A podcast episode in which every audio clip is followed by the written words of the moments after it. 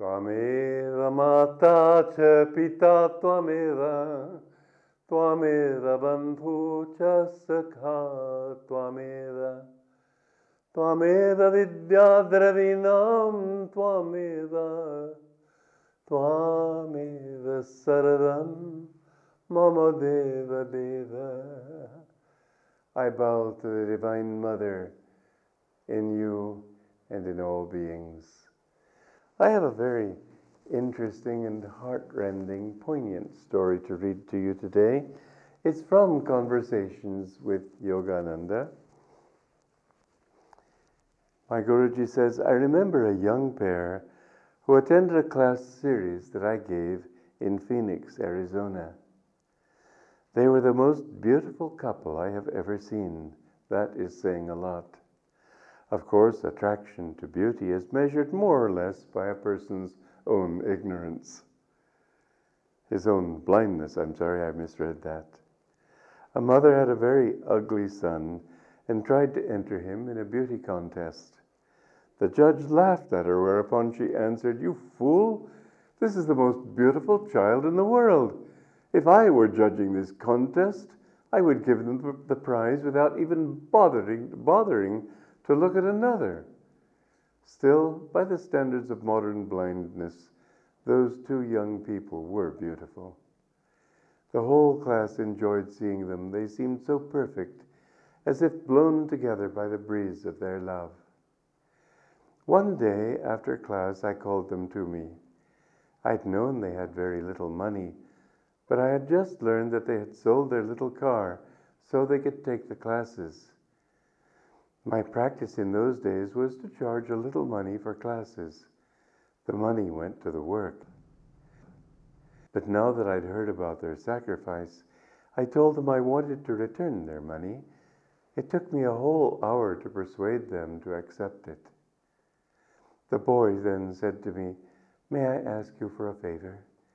Please bless me that I find a job. I told him he would find one right away, and he did. But then I said something else to them both. Everybody in the class, I said, envies you your love. I don't envy you, for the love in my heart is a hundred times greater than what I see expressed in your eyes. I'd like to see you develop toward the experience of ever deeper divine love. In a year's time, I plan to return to Phoenix. I would like to see if your love is still as strong then as it is now. I did come back the next year and tried to look them up. It wasn't easy, but I managed at last to locate the boy. He was working in a store. When he saw me, he came out with me to the car and stood beside it. He looked worn out. It saddened me to see him like that. His back was bent instead of straight like a yogi's. In a weak voice, he said, I still believe in God. What is the matter with you? I cried. I expected to find you communing with God daily. He answered, I'm working so hard, I hardly have time for anything else. He took me to his home. They'd had a child, and his wife was expecting another one. I said, I miss the luster I used to see in your eyes. I felt sorry for them, and I gave them a good mental and spiritual shaking. As I was leaving, I saw in their eyes again a glimmer of their former love and happiness. They promised me to start meditating again. But just see how easy it is to let the world creep in and steal your happiness.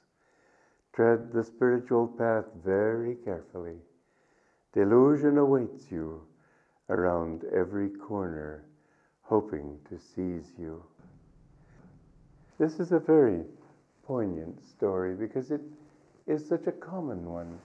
It's a story repeated a million times all over the world by people who want to live high, idealistic lives for God or for ideals that they themselves had. I remember a couple came to me, they too, although not by no means the most beautiful couple I have ever seen, still, they were beautiful and there was a sweetness in their uh, love and in the sort of dreams that they had of, of the future. They both were musicians. I think he played the piano and she sang. And uh, I remember they, they introduced me to a song from Bizet's The Pearl Fishers, an opera, um, which was just really thrilling. Um, they had this dream of wandering the country, in this case because they didn't know about God, singing to people and thrilling audiences with the loveliness of beautiful music. And uh, I saw them at the beginning of their career. I didn't see them later, but I'm sorry to say that I expect somewhat the same story. It may not have been, but you know, wandering around giving lect- giving concerts in in halls, it's not so easy a life. It's a very hard life, and. Uh, how many other people I've known. I mean, in this life of mine, I've known thousands and thousands. You may have been like this in your life, or you may be like this in the future. Don't forget God. That's my message. Remember who you are and what you're in this world for. Because life will go, it won't last. Remember that you have come into this world of incarnations with a holy mission you have come here to celebrate God in a new and unique way. Mind you, no one will ever be able to love God, enjoy God, and enjoy your own self in the same way as you. You are unique. Sure, in one way, we're all the same. But you know, in another way, each one of us is himself. God is unique in every snowflake. God is unique in every human being. God is uniquely you. He will never be, even though others will tread the same path, others will have the same jobs, others will seek the same careers and may have the same success or much more success, who knows? But they will all do it in their own way.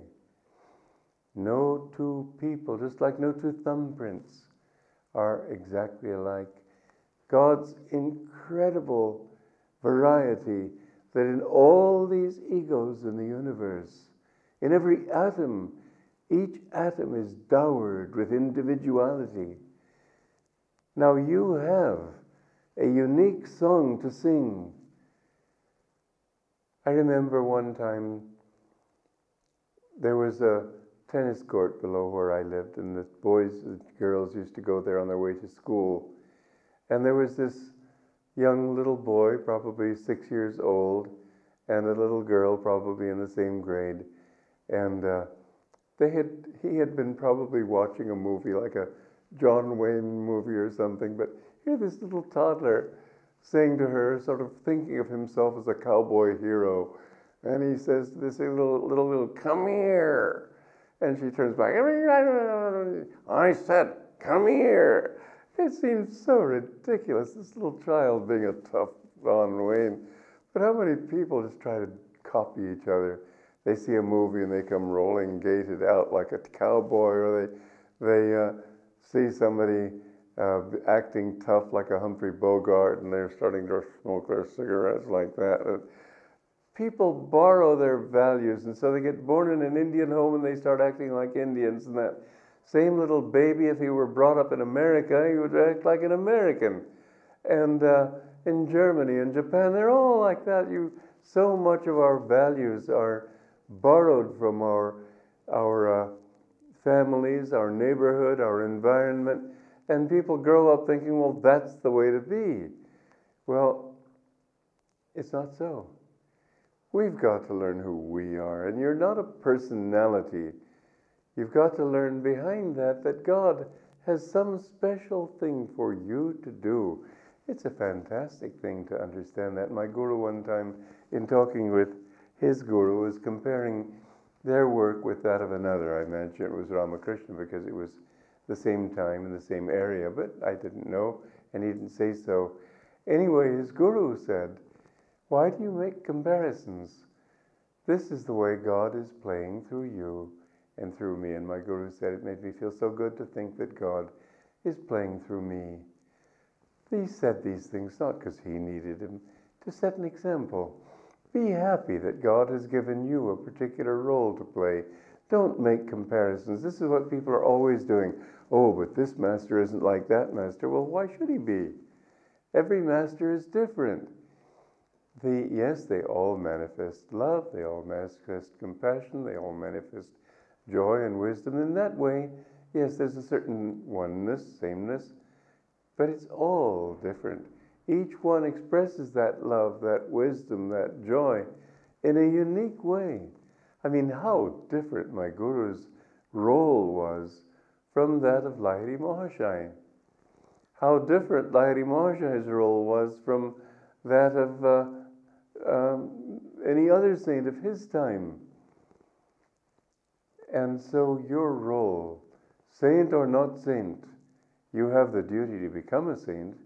That is a part of the song that you have to sing. To learn how to live your life and live it in a godly way. Don't look with envy on other people.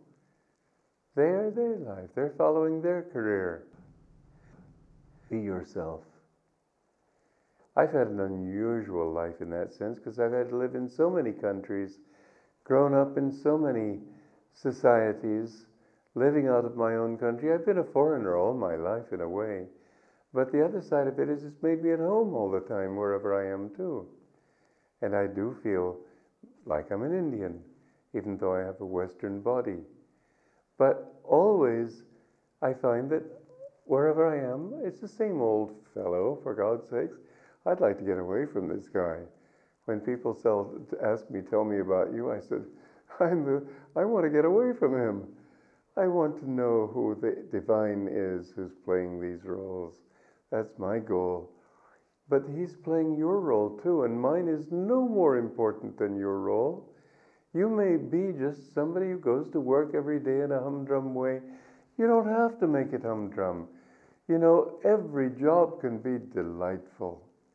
I'll never forget Swami Ramdas when he visited Mount Washington when I was living there, and I was serving him and the others lunch, and I, I just loved him. He was so innocently sweet, and I said to him, "How are you?" And uh, in other words, how are you enjoying the meal? And uh, he just looked up with this charming smile. He said, "Just swimmingly." Well, he would have done that if he'd been in dungeon in fact, there's a beautiful story from the life of Benvenuto Cellini, who uh, was a famous sculptor and silver worker back in the medieval times. And he was a very strong character. And the Pope hired him uh, to do a number of jobs for him, and he was a great artist.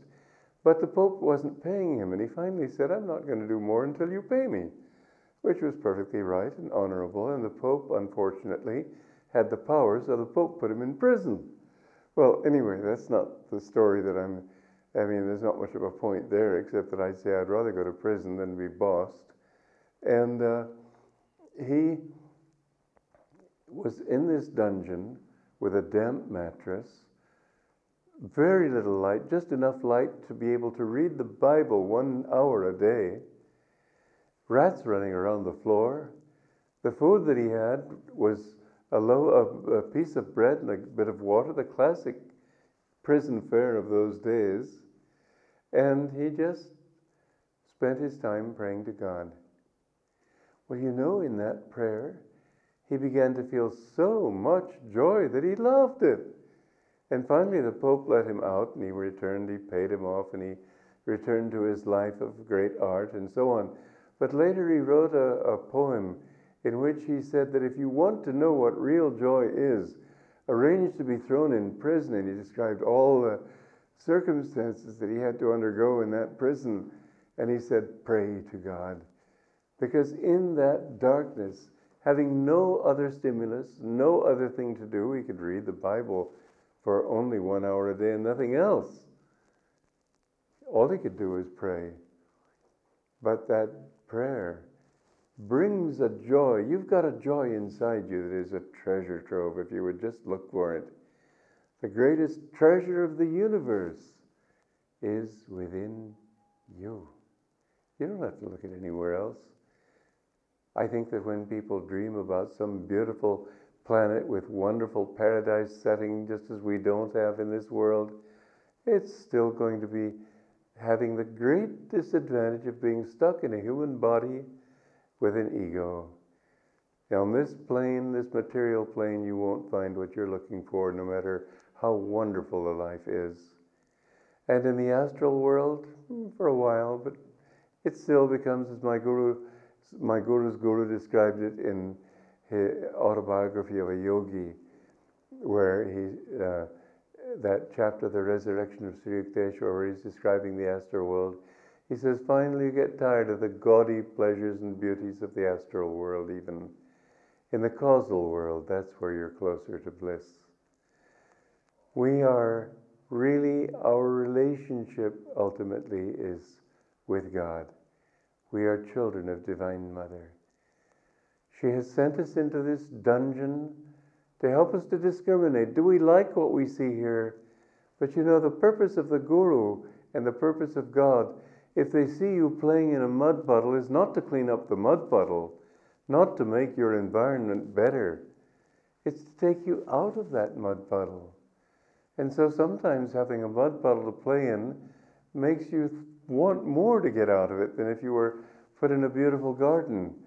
Be grateful for your misfortunes because they are what help you to keep moving toward God. The goal of your life is to know who you are. And who are you? You are a child of Divine Mother. All your children, Mother, call you. I'm going to sing this song to you. All your children, Mother, call you, knowing not it's you they call. And then some, because they don't know, they go in the wrong direction, they stumble, they hurt themselves, and they weep. Divine Mother picks them up and tries to dust them off and help them. But Divine Mother's love is always there. Don't think she's cruel. You were cruel to yourself by turning your back on her. But know that her love is always there naughty or good, you are her child. Naughty or good, she must release you. Joy to you. All your children, mother, call you, knowing not it's you they call. Some through mists of their unknowing, bruised and hurting when they fall, turn away. But who can leave you? You, the mother of us all. If the child forgets its mother, will she coldly turn away? Wise or foolish, we're your children. Guide us, Mother, if we stray. Those whose hearts are torn with anguish lack the power your name to call. Heal their wounds, Ma soothe their sorrows. You're the mother of us all. Heal their wounds, Ma, soothe their sorrows.